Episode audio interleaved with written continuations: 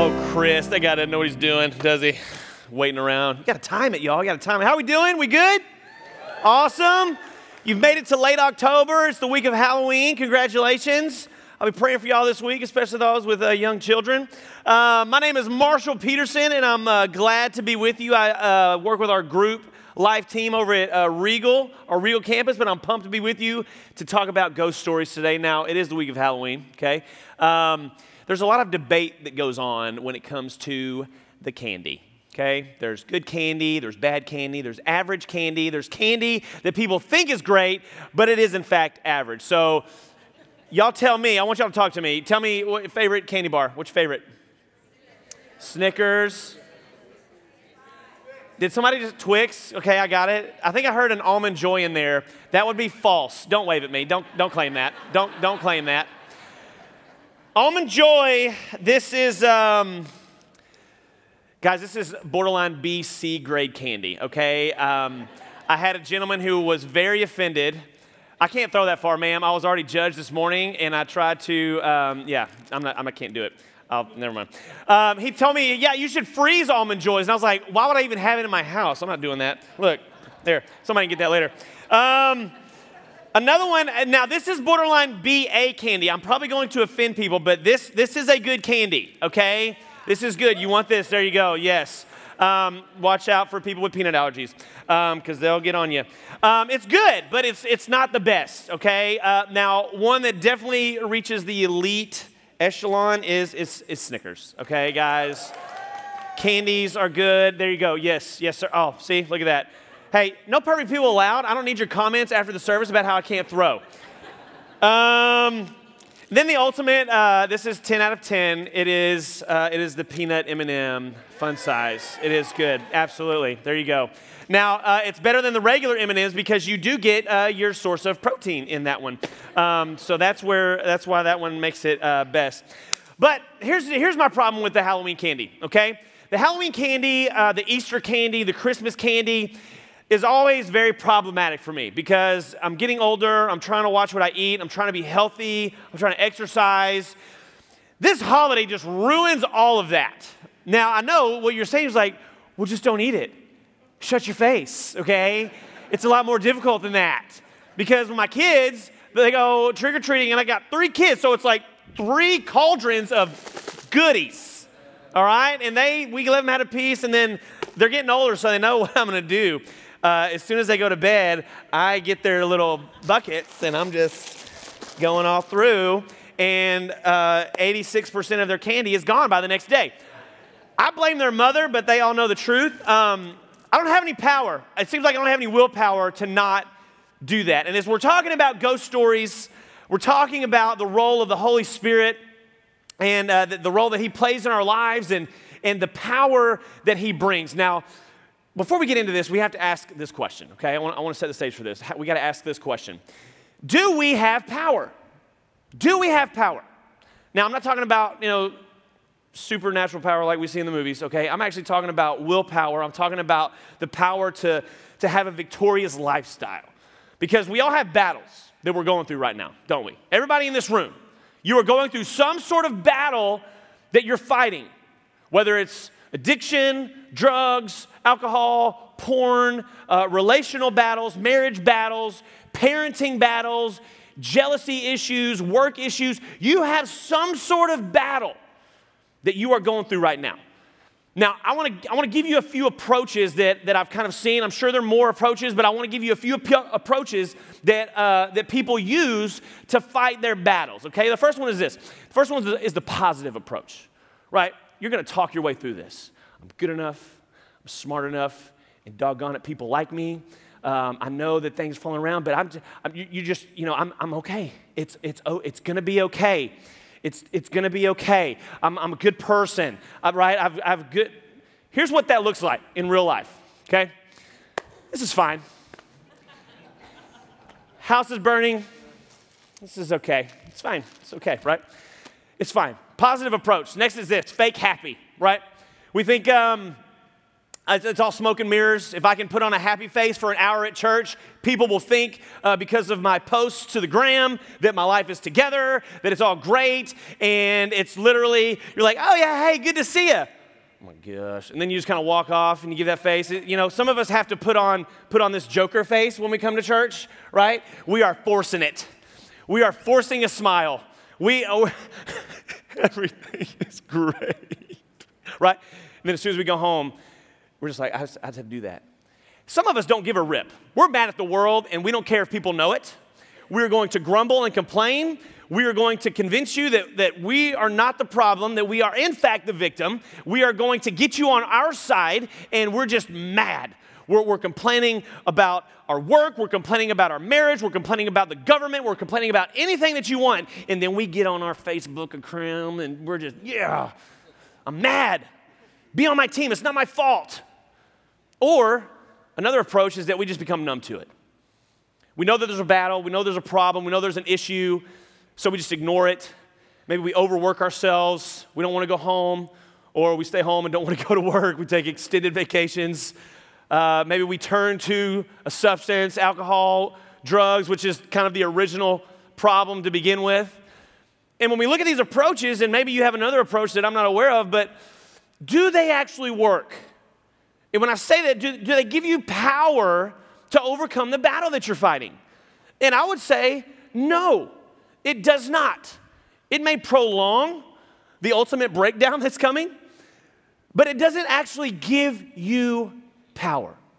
It's hopeless, and it doesn't seem to be enough hours in the day for counseling or self-help books or anything like that. Aren't you glad you came to church this morning? So uplifting. Here's, here's what I'm talking about, though. When it comes to our battles, there's a bridge of hope.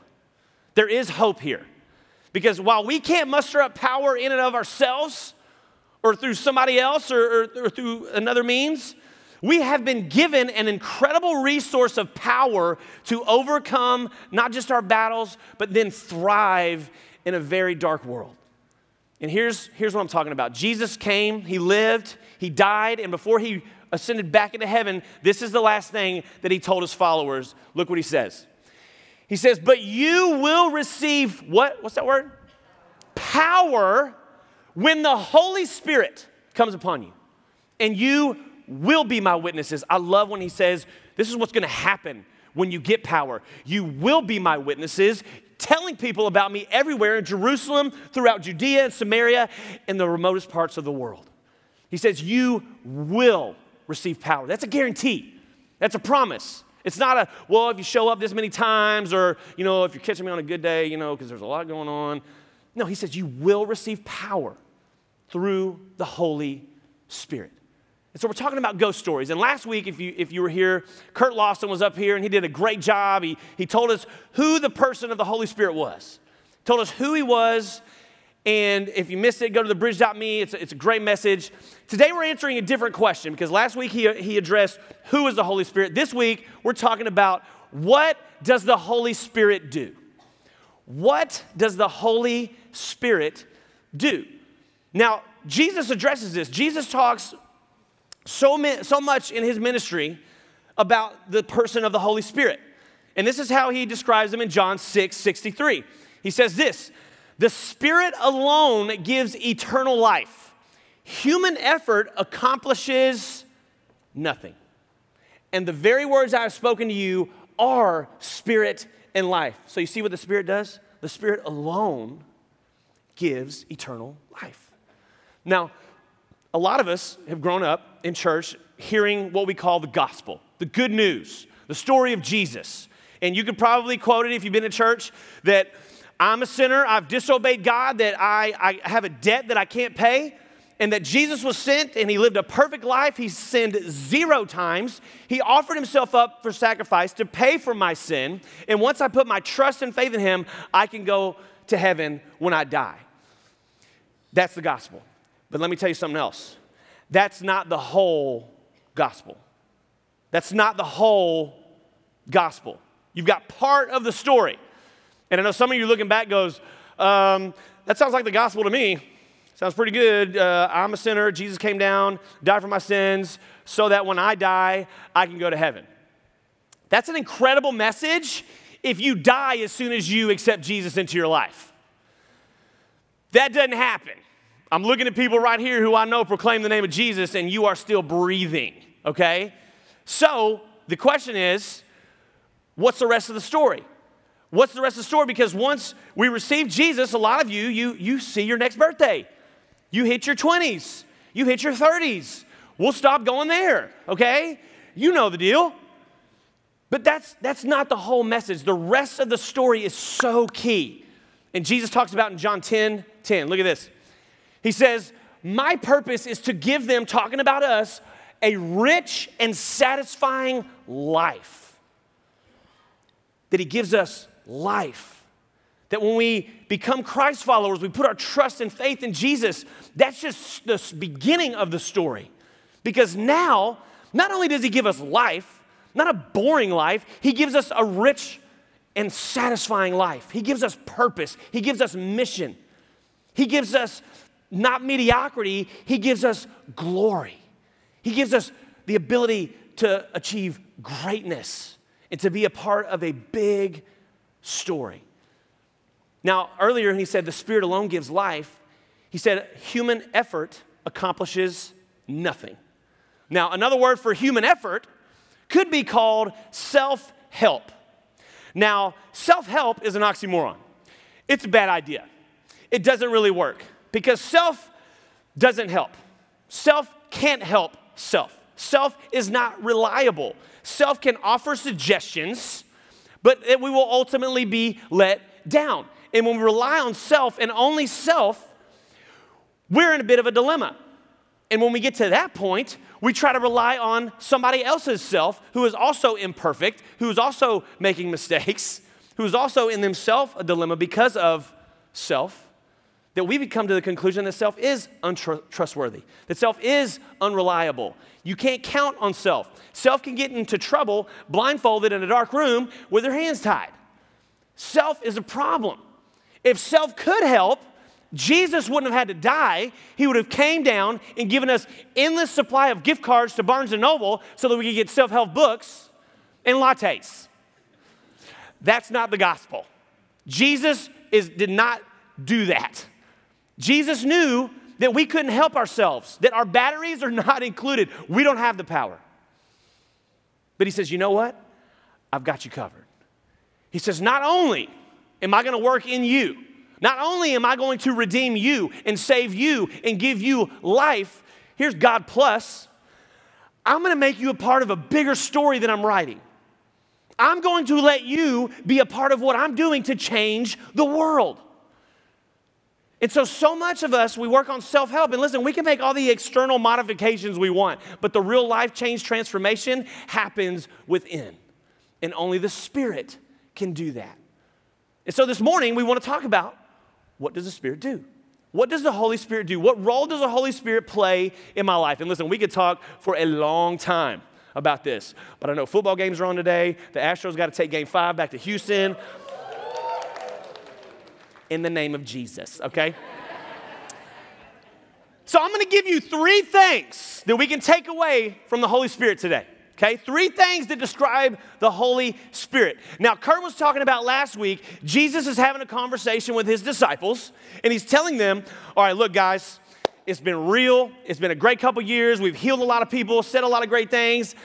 I'm going to take off. I'm going to have to go up into heaven, okay, in a brutal fashion. I'm going to, I'm going to die, and I'm going to, I'm going to be out. And they're kind of like, Uh, no, Jesus, we, we don't want that to happen, right? And they ar- would argue with him.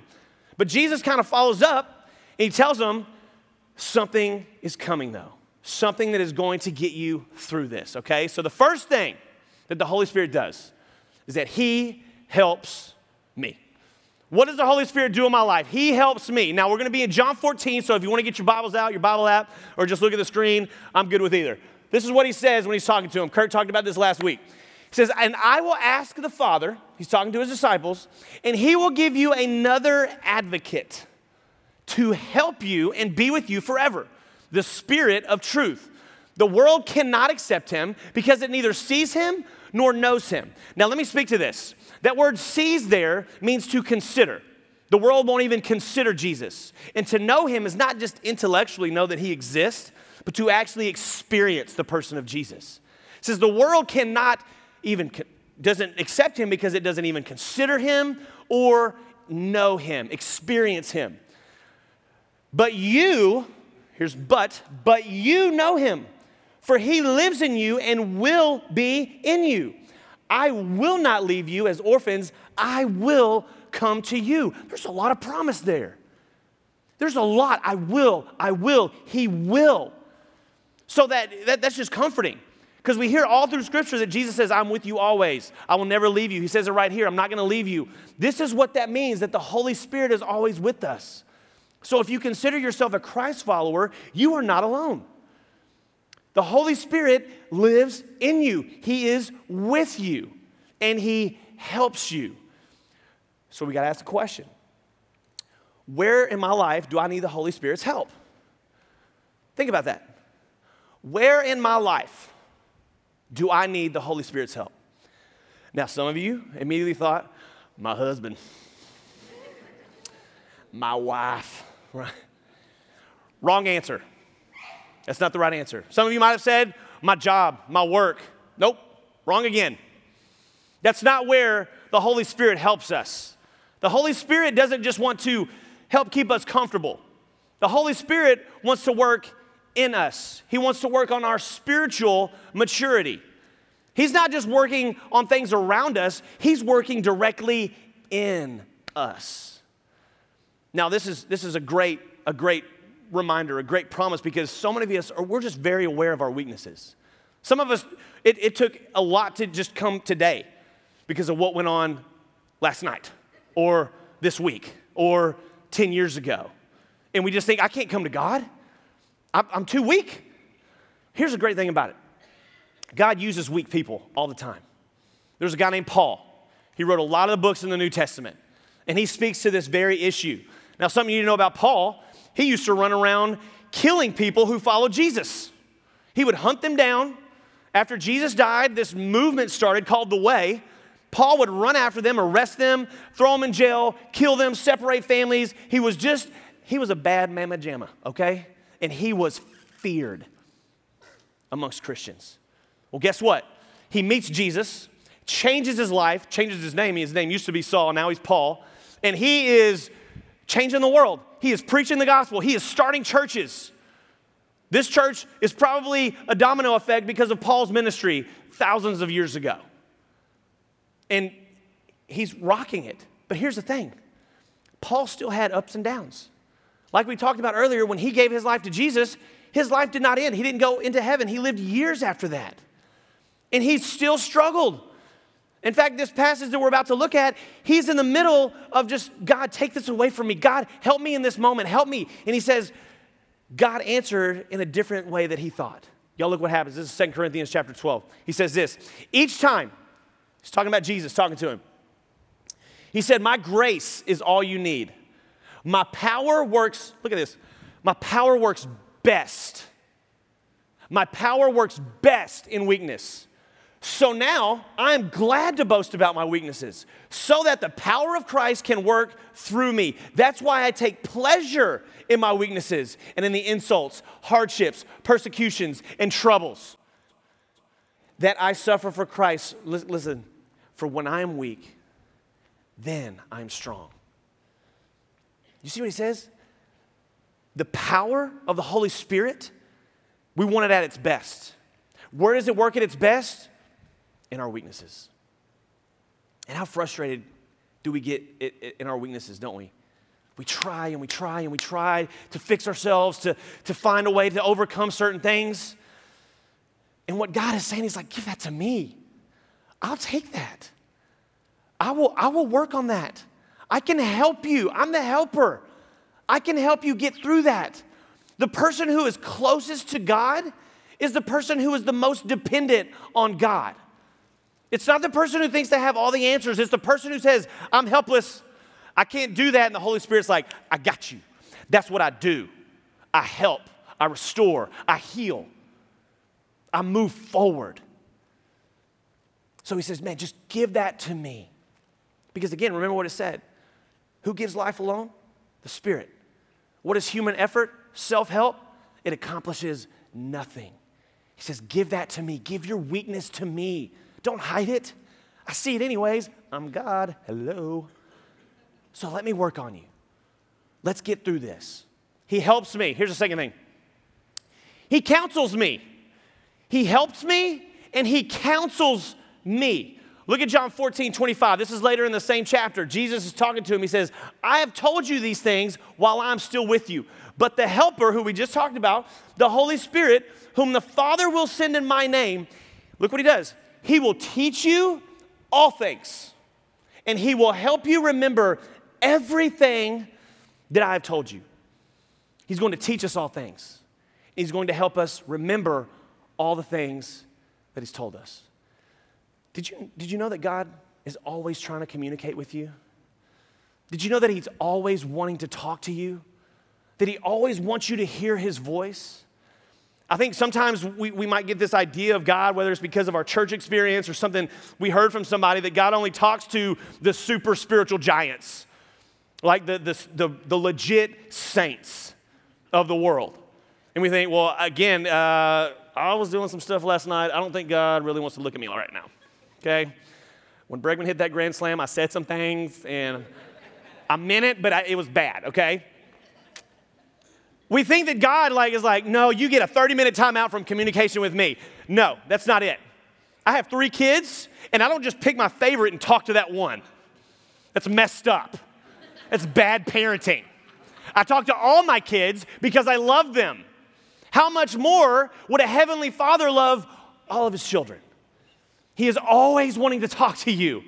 He never closes you off. He never, no. He never does that. He's always, come on, let's talk. And I know so many times we're, we're trying to figure out what God is telling us. And I mean, think about it. He wants to counsel us. And you have decisions in your life that you need counsel in right now.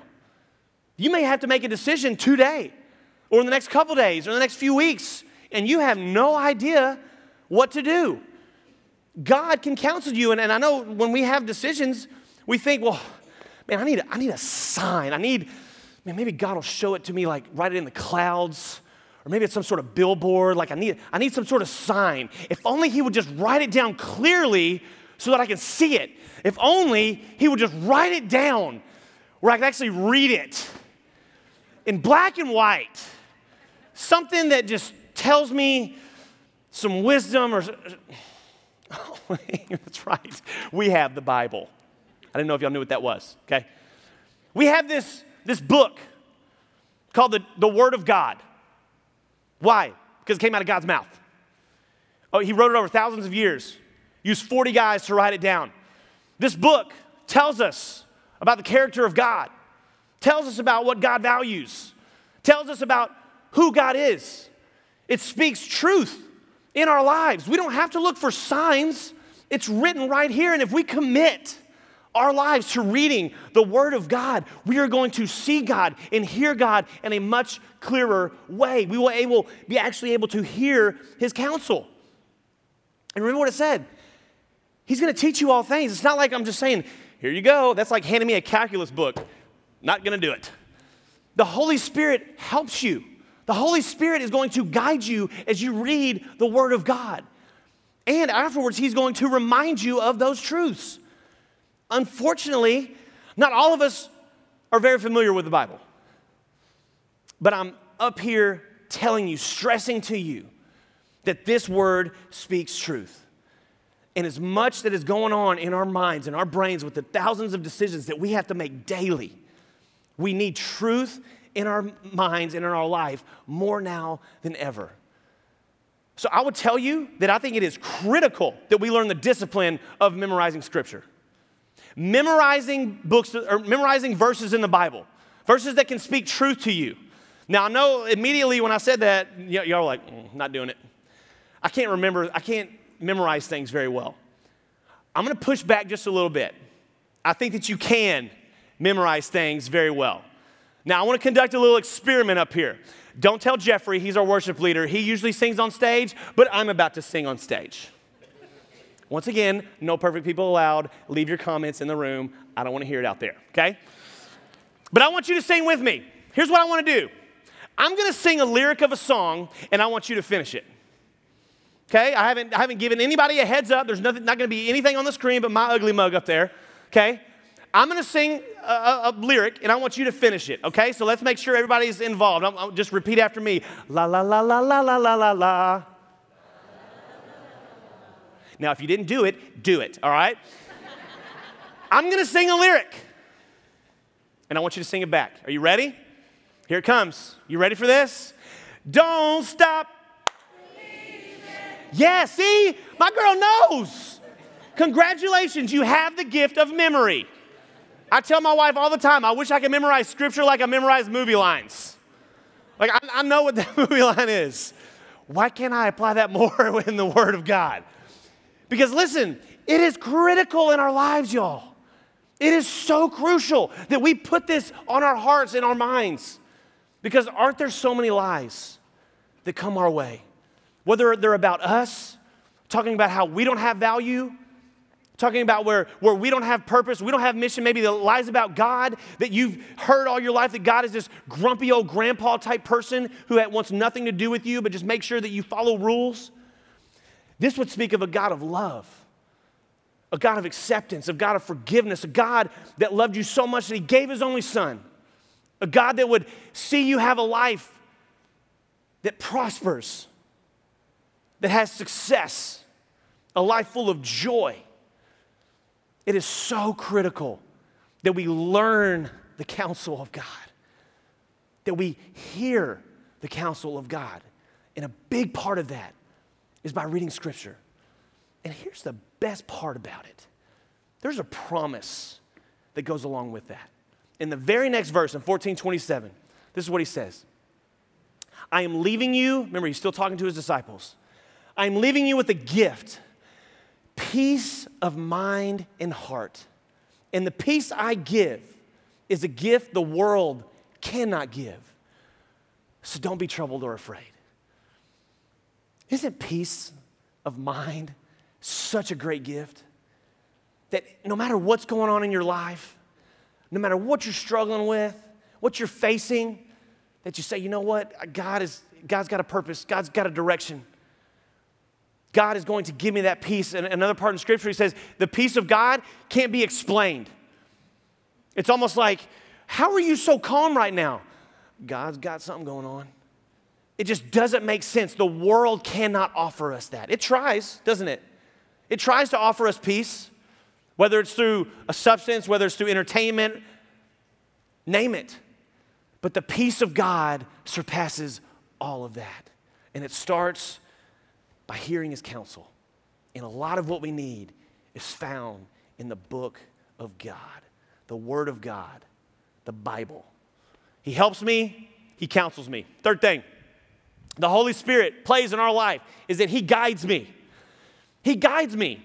He helps me, he counsels me, and he guides me. Praise the Lord on that.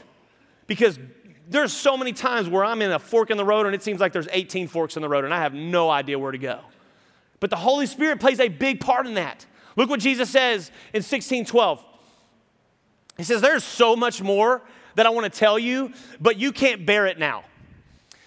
Now, here's, here's the dilemma we find the disciples in. Because a couple chapters earlier, Jesus just told them, y'all, it's been real.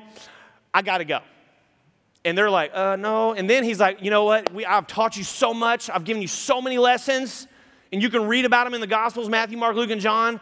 He says, there's so much more, but you, I can't tell you all because you can't even handle it. And oh, by the way, I got to go. I mean, think about the disciples in that moment. What?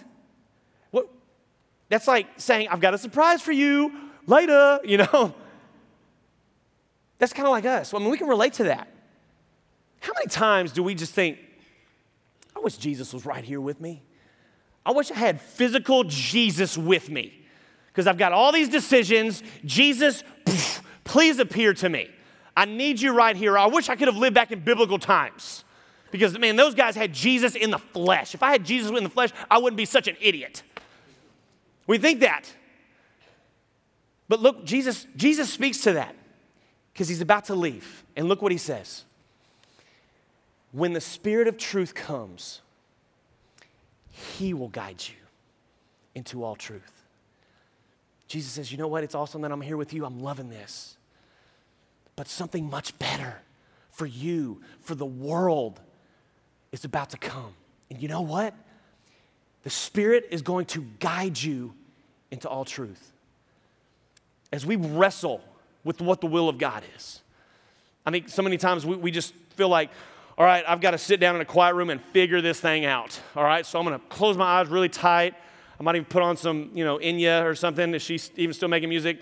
Um, and I'm going to figure out the will of God. And so we'll get here and we'll think, man, if I can just sit here for hours, the will, what's the will of God? Will, bill, bill. Did, did I pay that bill? Bill, will, no, will, will, will the Astros win game five today? That's what I need to be asking. Uh, no, no, no, no, will of God, will. Why do the Cowboys always mess with me? Are they good? Are they bad? Maybe I should be a Texans fan. No, that, that is definitely not the will of God. All right. Um, and why is why is sand called sand? Is it because it's between the sea and the land? Or what? We do that, don't we? We get alone and we're thinking, man, I'm going to talk to the Lord. And next thing you know, we're we're just trying to figure out, you know, is Garrett Cole going to win tonight, right? Yeah. None of y'all are going to be able to pray today. I get it. It's okay. We're still going to talk about it. But we do that. And we think that the only, the only way that we can get with God is we, we have to figure it out. And listen, I'm all for getting alone with God. I think it's an incredible discipline. But you don't have to figure out the will of God. That's the Holy Spirit's job. And the key to figuring out the will of God is moment by moment surrender to the Holy Spirit. That we are constantly saying, I need you. I have to, I have to embrace this. I have to learn what this says. I have to learn about the character of God. I have to learn about the will of God in the Word of God. And I'm surrendering to you because, again, I'm helpless. I, I can't do it. I don't know how to do it. You get gr- the greater the intimacy you get with God, the clearer His voice becomes. And listen, it is awkward at first. Any relationship is. Couples in the room, think about when you first started dating. It was awkward, okay? You're, guys, we're not as cool as we think. And ladies, y'all are as complicated as, as, as you know, advertised. It's, we, we don't get it. And so we, we come and, and we're thinking, oh, man, did she like me? Um, did I just make her laugh or is she offended? I don't, you know, and so we spend time and moment after moment getting to know one another. And look at you now. You're raising little humans. Some of us are trying, you know, but it's it's easier. You have greater intimacy. Why? Because you spend time together. You talk with each other. You don't hide anything from each other. You are talking about it. God wants to guide us. He wants to counsel us. He wants to help us. And all He's asking is that we moment by moment surrender to Him and just say, you know what? I can't figure this out, God. I, I need your guidance in this way. And listen, we're Americans. That's tough for us. We're Americans. We think my way is the best way. My, you know, and, and it's even worse because we're Texans. We definitely think our way is the best way. Yeah. I always get an amen when we talk about Texas. But we do that. But look what God's, look what David says about God in Psalm thirty-two. He says this. He says, the Lord says, I will guide you along what pathway? The best. The best pathway for your life. I will advise you and watch over you. Not only am I going to give you the best path for your life, I'm going to watch over you to make sure that you're heading in that direction. Doesn't that just sound like an easier way to live? Doesn't that just sound like a more peaceful way to live? That we're not trying to figure this out and rack our brains, but we're making decisions based on God's path for our life? Based because we're, we're getting to know Him and we're talking to Him and we're coming to Him for everything and we're, we're learning the will of God by, from the Word of God. And so many times we think we gotta we, we, we need some sort of step-by-step manual or we need a step process, like a five-step way to figure out better decisions for your life. Or we just we we we focus on other things to carry us when the main thing we need to carry us is the Holy Spirit. That is the main thing that we have to rely on. Because we can, we can brag on other things that we have. Look what David says in uh, Psalm twenty. Some nations boast of their chariots and horses, okay? This is in context, right? He's not into that. This is biblical times writing. Like, well, you know, he's like, some people boast on their chair. He's like, y'all need to see my, it just got out the shop. It is awesome.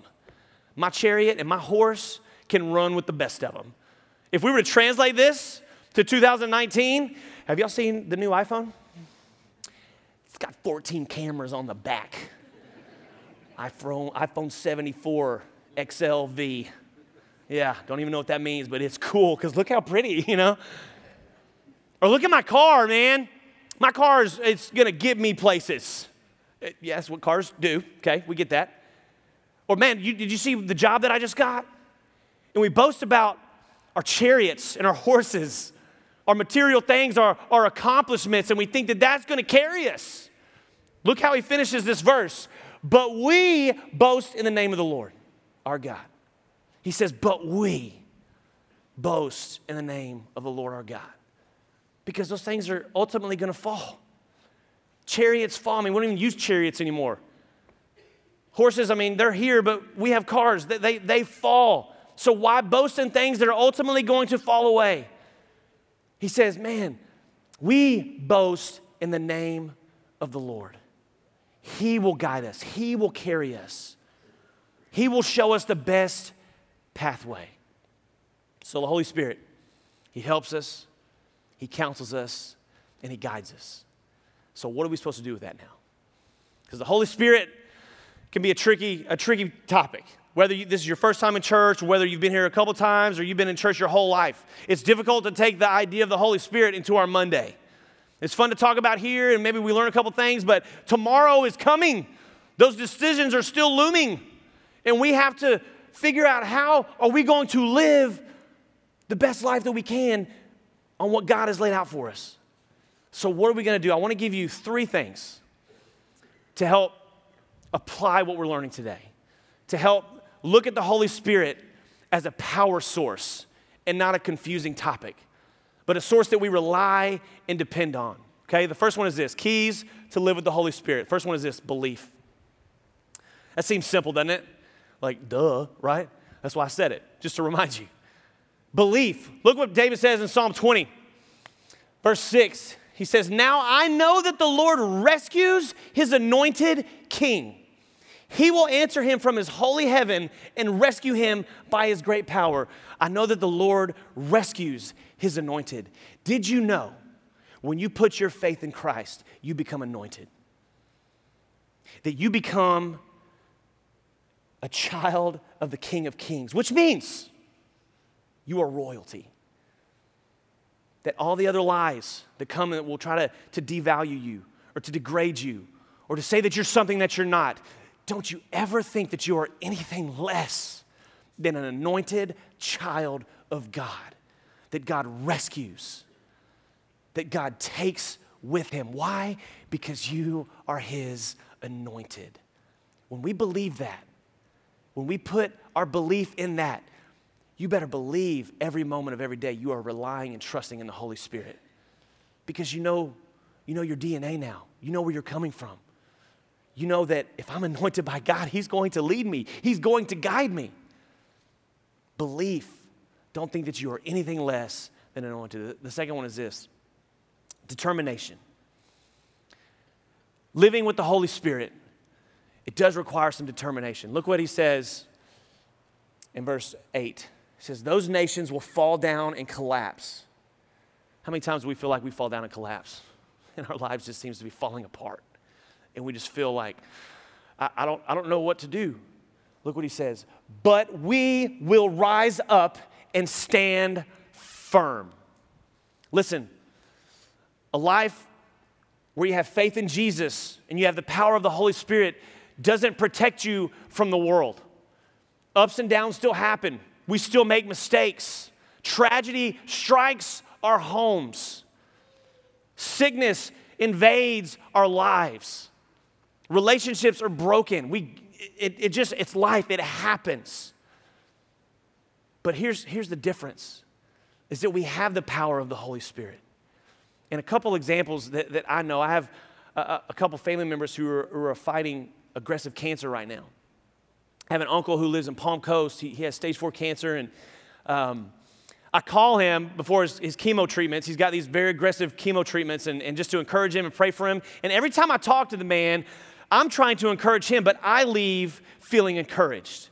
Because the message that he's giving me, he's like, Marshall, I'm in a win-win situation here, because I'm either going to be praising God for healing me, or I'm going to be praising God to his face. That's powerful. That's a joy that you cannot describe. That's a peace that you cannot get from anything that the world has to offer. My mother-in-law, she's here today. She's going through cancer. She's had her ups and downs, but every time we talk, she just says, I'm God's. God's got me. That's unexplainable. You can't explain things like that. We should be, you know, just in defeat and sad, but they have something different.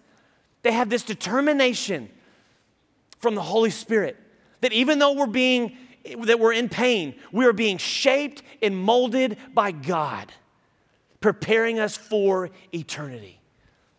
Belief, determination, and the third is this: sacrifice. You know, I think we all have things that, that we don't want to give up, things that um, we're just, we're comfortable with, and we think that, you know, maybe it was the way that we were raised, thinking about God, that he's just just disciplinarian who doesn't want us to have any fun. And we're like, well, I don't want to, I don't want to give that up. This is my lifestyle. I'm comfortable. I don't, don't touch that.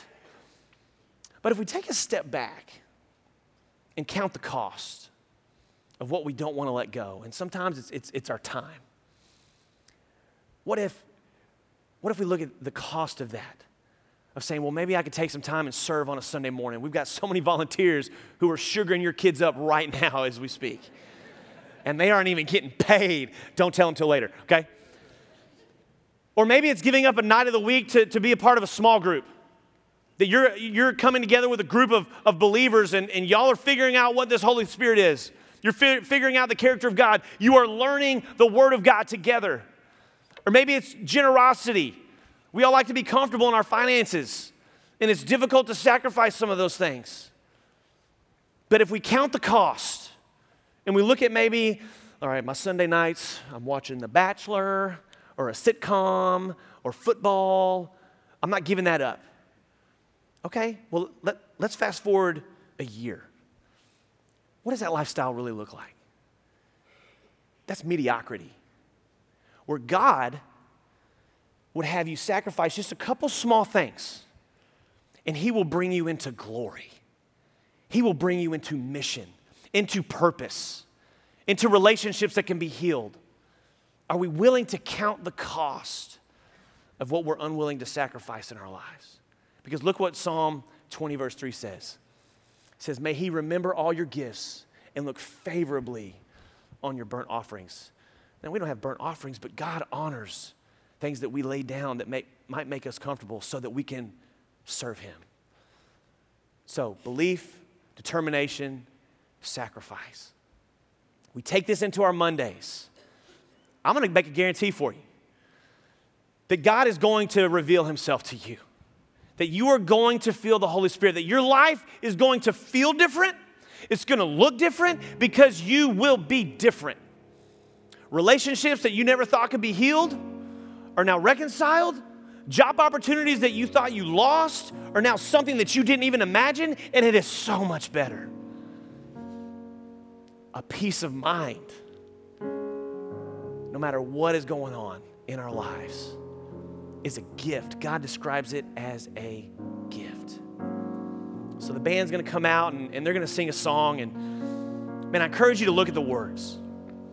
If you want to stand and sing when they come out, man, that's absolutely.